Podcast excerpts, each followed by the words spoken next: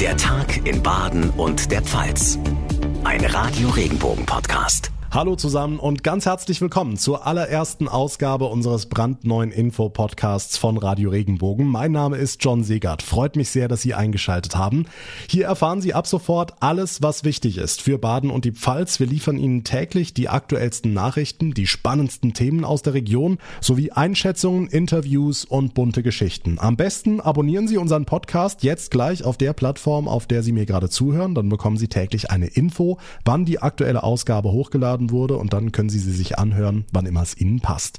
So, kommen wir zu den heutigen Themen. Da steht natürlich Corona ganz klar im Fokus. Zum einen hat das Robert Koch Institut heute einen neuen Höchststand bei den Neuinfektionen gemeldet. 80.000 neue Fälle an einem Tag. Wie diese immense Zahl zu bewerten ist, das erläutern wir gleich. Zum anderen gilt ab heute in Baden-Württemberg aber ja auch eine neue Corona-Verordnung. Was sich nun spürbar für uns ändert, wo alles beim Alten bleibt, das haben wir für Sie nochmal ausführlich zusammengefasst zusammengefasst.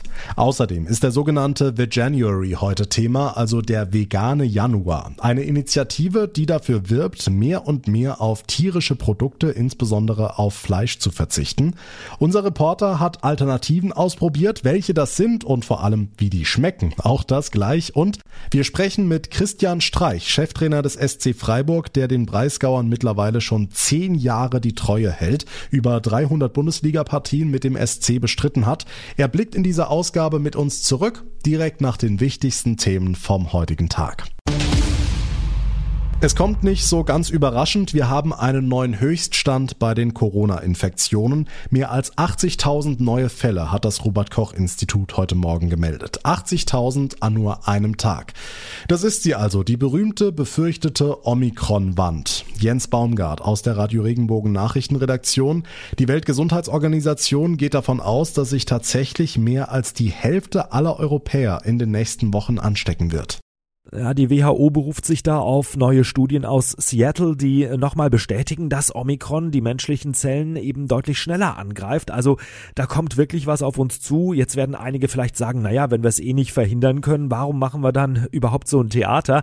Es ist eben immer noch so, das sehen wir gerade in Großbritannien, dass es doch einige schwere Fälle gibt. Nicht mehr so viele. Omikron ist harmloser als Delta, ja, aber äh, die Fachleute sagen, vor allem ungeimpfte und ältere dürfen das nicht auf die leichte Schulter nehmen. Und Großbritannien hat eine deutlich höhere Impfquote, vor allem bei den Älteren. Und genau deshalb soll ja bei uns die Impfpflicht kommen. Aber da hängt's gerade, ne? Ja, Februar oder März war ja anvisiert, aber daraus wird wohl erstmal nichts. Das Thema liegt beim Parlament und es zieht sich gerade alles so ein bisschen in die Länge, weil die Abgeordneten in dieser sensiblen Frage frei und unabhängig entscheiden sollen. Weltärztechef Frank Ulrich Montgomery hat bei RTL scharfe Kritik geübt, das sei ein Schlag ins Gesicht der Ärzte und Krankenschwestern. Ich habe den Eindruck, äh, dass da das allerletzte Wort noch gar nicht gesprochen ist. Wir haben eben schon mal angedeutet, Omikron ist offenbar nicht mehr ganz so gefährlich. Es gibt ja inzwischen auch schon Änderungsvorschläge, zum Beispiel Impfpflicht nur für Menschen ab 50. Also das zieht sich hin. Es gibt aber auch gute Nachrichten. Das Mainzer Unternehmen BioNTech hat mit der Produktion eines angepassten Omikron-Impfstoffs begonnen. Ja, das hat BioNTech-Chef Uwe Schahin bekannt gegeben. Innerhalb von vier Wochen ist der Impfstoff jetzt also angepasst worden, damit er besser wirkt. Wie ist jetzt der weitere Fahrplan? Ende Januar sollen die ersten Studien laufen und schon im März könnte der neue Impfstoff dann ausgeliefert werden. Ob wir den dann überhaupt noch brauchen in großen Mengen, das kann man im Moment schwer voraussagen. Der Überblick von Jens Baumgart. Ab heute gilt in Baden-Württemberg eine neue Corona-Verordnung. Eingearbeitet wurden die verkürzten Quarantäneregelungen, auf die hatten sich Bund und Länder ja vergangene Woche verständigt. Was sich sichtbar und spürbar verändert für uns, einkaufen geht jetzt nur noch mit FFP2-Maske. Radio Regenbogen Baden-Württemberg-Reporterin Barbara Schlegel, da hatte es zuletzt ja Verwirrung gegeben. Ja, bislang stand in der Verordnung, FFP2-Maske soll getragen werden und viele fragten sich, was heißt das jetzt genau? Muss ich oder ist es nur eine Empfehlung? Hier hat die Landesregierung jetzt für Klarheit gesorgt. Aus dem soll wird ein muss. Und zwar für Erwachsene in Innenräumen, also beim Einkaufen, in der Gastronomie, im Museum, in den Bibliotheken. Interessanterweise nicht in Bussen und Bahnen. Hier kann weiter eine OP-Maske getragen werden, denn für die Regelung im Verkehrsbereich ist nicht das Land, sondern der Bund zuständig. Hm, ansonsten ändert sich aber nicht viel mit der neuen Corona-Verordnung. Es bleibt bei der Alarmstufe 2 mit den entsprechenden Maßnahmen. Das finden nicht alle gut. Kritik kommt vom Hotel- und Gaststättenverband, denn es gilt weiter die 2G-Plus-Regelung in der Gastronomie. Clubs bleiben geschlossen, Großveranstaltungen verboten. Kurz, die Alarmstufe 2 wird verlängert, erstmal um drei Wochen. Und das, obwohl die Zahl der Covid-Patienten in den Kliniken zurückgegangen ist. Das heißt, die ausschlaggebenden Schwellenwerte für die Alarmstufe 2 werden deutlich unterschritten. Lockerungen der Maßnahmen wären eigentlich dran gewesen. Hier kritisiert der Verband, die Landesregierung hebelt ihr eigenes Warnstufensystem aus. Das sorgt für Irritationen. Gesundheitsminister Manelucha verweist auf das hoch ansteckende Omikron-Virus. Da wäre ein Auslaufen der Maßnahmen konterkarierend. In der Vergangenheit hatten wir immer die Gegenläufigkeit, dass wir Maßnahmen hatten, deren Rechtswirkung sich wieder aufgelöst hatte, aber wir haben eigentlich das neue Unheil in Anführungszeichen schon am Horizont gesehen. Das machen wir dieses Mal nicht. Wir bleiben linear bei den Schutzmaßnahmen. Baden-Württemberg bleibt also in der Alarmstufe 2. Dankeschön Barbara Schlegel zu den neuen und alten Corona-Maßnahmen. Was in Baden und der Pfalz heute sonst wichtig ist, das hören Sie jetzt von unseren Regionalreportern. Nachrichten für Rhein-Neckar, den Odenwald und den Kraichgau. Ich bin Francesco Romano. Patrick Henry Village soll Heidelberg 16. Stadtteil werden und auch besonders preisgünstig. Mindestens die Hälfte der über 5000 Wohnungen sollen Mietwohnungen für junge Familien, Studierende und Senioren werden. Das möchte die Stadt auf den Weg bringen. Die Beratungen starten ab heute in einer Sondersitzung mehrerer Ausschüsse. Fußball-Bundesligist TSG Hoffenheim muss mehrere Wochen auf Flügelverteidiger Pavel Kadejabek verzichten. Der Tscheche hat sich beim Sieg über den FC Augsburg eine Oberschenkelverletzung zugezogen, so der Verein in einer Mitteilung. Kadejabek hat ziemlich viel Pech aktuell. Wegen Verletzungen kommt der 29-Jährige bisher nur auf neun Einsätze. Nachrichten für die Region Karlsruhe, die Ortenau und den Schwarzwald. Ich bin Sascha Baumann. Am kommenden Sonntag startet in Pforzheim die Vesperkirche. Unter 2G-Regeln können sich hier Hilfsbedürftige einen Monat lang warme Mittagessen und Getränke abholen. In Karlsruhe ist das schon seit vier Tagen möglich und das Angebot wird sehr gut angenommen. Ich habe sehr wenig Geld, habe Schulden. Corona spielt da sogar für mich eine untergeordnete Rolle. Ich habe kaum was zu essen, bin obdachlos. Sehr wichtig eigentlich für die Gemeinheit eigentlich auch, weil viele nicht eben sonst überleben könnten. Einwandfrei, prima, ja, alles organisiert und so. Ich komme schon das dritte Jahr her und bin sehr zufrieden. In Karlsruhe müssen die Hilfsbedürftigen lediglich Maske tragen und Abstand halten. Nachrichten für den Breisgau, den Schwarzwald und das Dreiländereck. Ich bin Tanja Burger. In Freiburg werden immer wieder überhöhte Mieten verlangt. Um die Bürger davor zu schützen, hat die Stadt nun die Firma Mietenmonitor engagiert, die den Wohnungsmarkt scannt. Findet diese in Inseraten Fälle, die auf Verstöße gegen die Mietpreisbremse hinweisen oder auf Mietwucher, kann die Stadt Anzeige erstatten. Im Markgräflerland fühlen sich Wildkatzen offenbar wohl, denn die scheuen Tiere sind hier nun flächendeckend nachgewiesen worden. Auch im Kaiserstuhl haben sie sich ausgebreitet. In beiden Regionen wurden Holzpfähle mit dem Katzenlockstoff Baldrian aufgestellt. Beim Reiben an den Stöcken hinterließen sie Haarproben, außerdem wurden sie mit Fotofallenkameras aufgezeichnet. Haben Sie es mitgekriegt? Seit zwölf Tagen läuft der sogenannte The January, also der vegane Januar. Eine Initiative, die dafür wirbt, auf tierische Produkte, insbesondere Fleisch, zu verzichten. Wenn Sie sich nicht ganz vom Fleisch lösen wollen, könnten Sie es ja mit einer Mischung probieren aus Fleisch und Gemüse. Davon gibt's jetzt mehrere Produkte bei Discountern wie Aldi oder Lidl, zum Beispiel Wiener Würstchen mit Karotte. Radio Regenbogen-Reporter Thomas Bremser, Wiener Würstchen mit Karotten oder aus Karotten? Wie kann ich mir das Produkt vorstellen? Ja, das ist eine Mischung. Also der größere Teil besteht aus Hähnchen, 20 Prozent aber auch aus Möhren. Also eine echte Fleisch-Gemüse-Mischung, wenn du so willst. Das gilt auch zum Beispiel für Hackfleisch. Das besteht aus Rind und der Jackfrucht. Das ist eine Frucht, die immer wieder als Fleischersatz gilt. Und mit diesen Produkten wollen Discounter Menschen erreichen, die vielleicht weniger Fleisch essen, aber nicht ganz drauf verzichten wollen. Hm, also quasi ein Kompromiss. Ist es denn ein fauler Kompromiss oder eine echte Alternative? Ja, das kommt sicher darauf an, wen du fragst. Also einige Veganer und Vegetarier sagen vermutlich, das reicht nicht, denn Tiere sterben dafür ja immer noch für diese Hybridprodukte. Das stimmt. Andere sagen immerhin, Wir sollen ja den Fleischkonsum reduzieren. Die Deutsche Gesellschaft für Ernährung empfiehlt pro Woche maximal 300 bis 600 Gramm Fleisch und Wurst. Da liegen wir im Schnitt deutlich drüber. Also das wäre ein erster Schritt, weniger Fleisch zu essen. Okay, und dann natürlich die wichtigste Frage. Schmeckt es denn auch?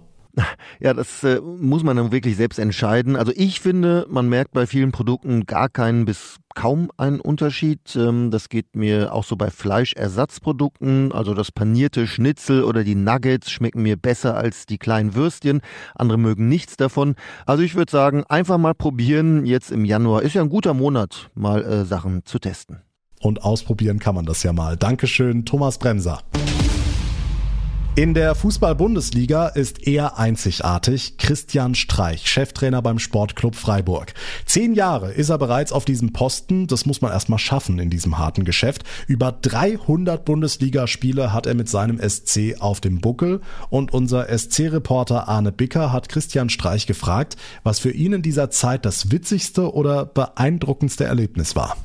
Beeindruckendste war der Klasseerhalt in der Rückrunde 2011 und Smiths wichtigste eigentlich so vom Gefühl. Und der Wiederaufstieg, nachdem wir einmal abgestiegen sind in den zehn Jahren. Das Witzigste, boah, das weiß ich nicht jetzt gerade spontan. Ich habe wahnsinnig witzige Sache erlebt. Einmal weiß ich noch, habe ich erlebt äh, in einem Gasthaus hier in der Nähe äh, um Weihnachten rum ist eine Frau mir gegenüber gehockt, 25 Meter weg. Äh, die war sehr alt und hatte sehr äh, ganz dünne Arme und hat plötzlich die Faust gereckt zu mir. Wir standen jetzt nicht so gut in der Winterpause, also in Nähe zu den Abstiegsplätzen. Und dann war sie mit ihren Enkel und mit ihren Kindern beim Essen dann bin ich aufgestanden, weil sie mich gewunken hat und so. Und dann hat sie zu mir gesagt, voll emotional, ich soll äh, auf keinen Fall aufgeben und das wird hundertprozentig und überhaupt kein Problem. Und ich wäre so voll Energie. Ich habe es gar nicht so gefunden, dass ich das voll und äh, das wäre so positiv und sie hätte so eine Freude und immer voll weitermachen. Und interessant war, dass die Enkel und ihr Sohn oder ihr Schwiegersohn mit offenem Mund einfach zugeschaut hatte, was die Frau zu mir gesagt hatte. Also sie hatte das nicht erwartet. Das war irre.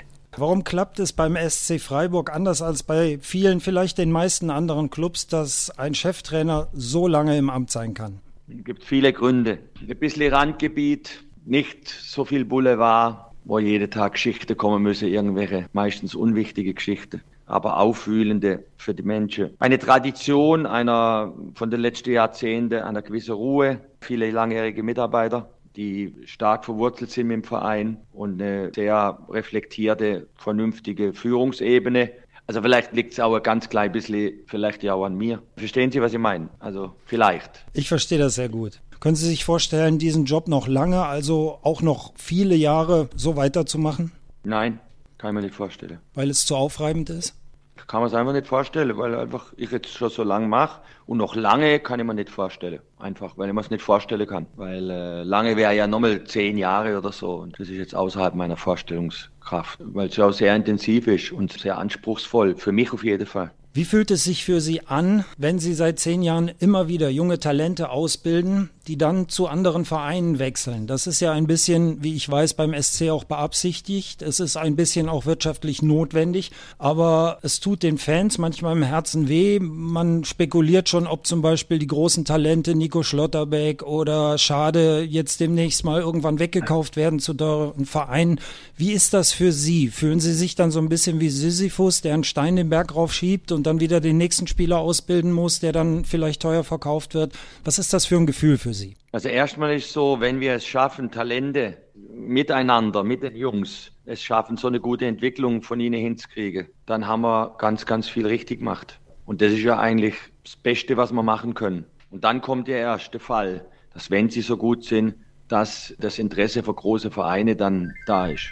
Und dass wir natürlich Spieler dann verkaufe, weil wir nicht irgendwelche Großinvestoren haben oder Leute, die irgendwie Milliarden haben und hunderte Millionen in den Verein pumpe, was ja unglaubliche Summen sind. Von dem her ist es eigentlich ein logischer Prozess, was passiert. Das Entscheidende ist, ob wir es schaffen, überhaupt die Talente auszubilden. Würden wir es nicht mehr schaffen, würden wir die Talente nicht mehr bekommen und würden wir es nicht schaffen, mit den Jungs die Qualität derartig zu steigern, dann würde es dem SC Freiburg nicht mehr gut gehen. Das ist die sachliche Seite. Wie geht ja. es Ihnen gefühlsmäßig damit, wenn Sie quasi einem Jungen, an dem sicher auch ein bisschen Ihr Herz hängt, den Sie ausgebildet haben, mit dem Sie es geschafft haben, was ja wahnsinnig schwierig ist, dass er Bundesliga spielen kann, wenn Sie dem dann hinterhersehen müssen? Also Sie rein persönlich, als Trainer, als Mensch.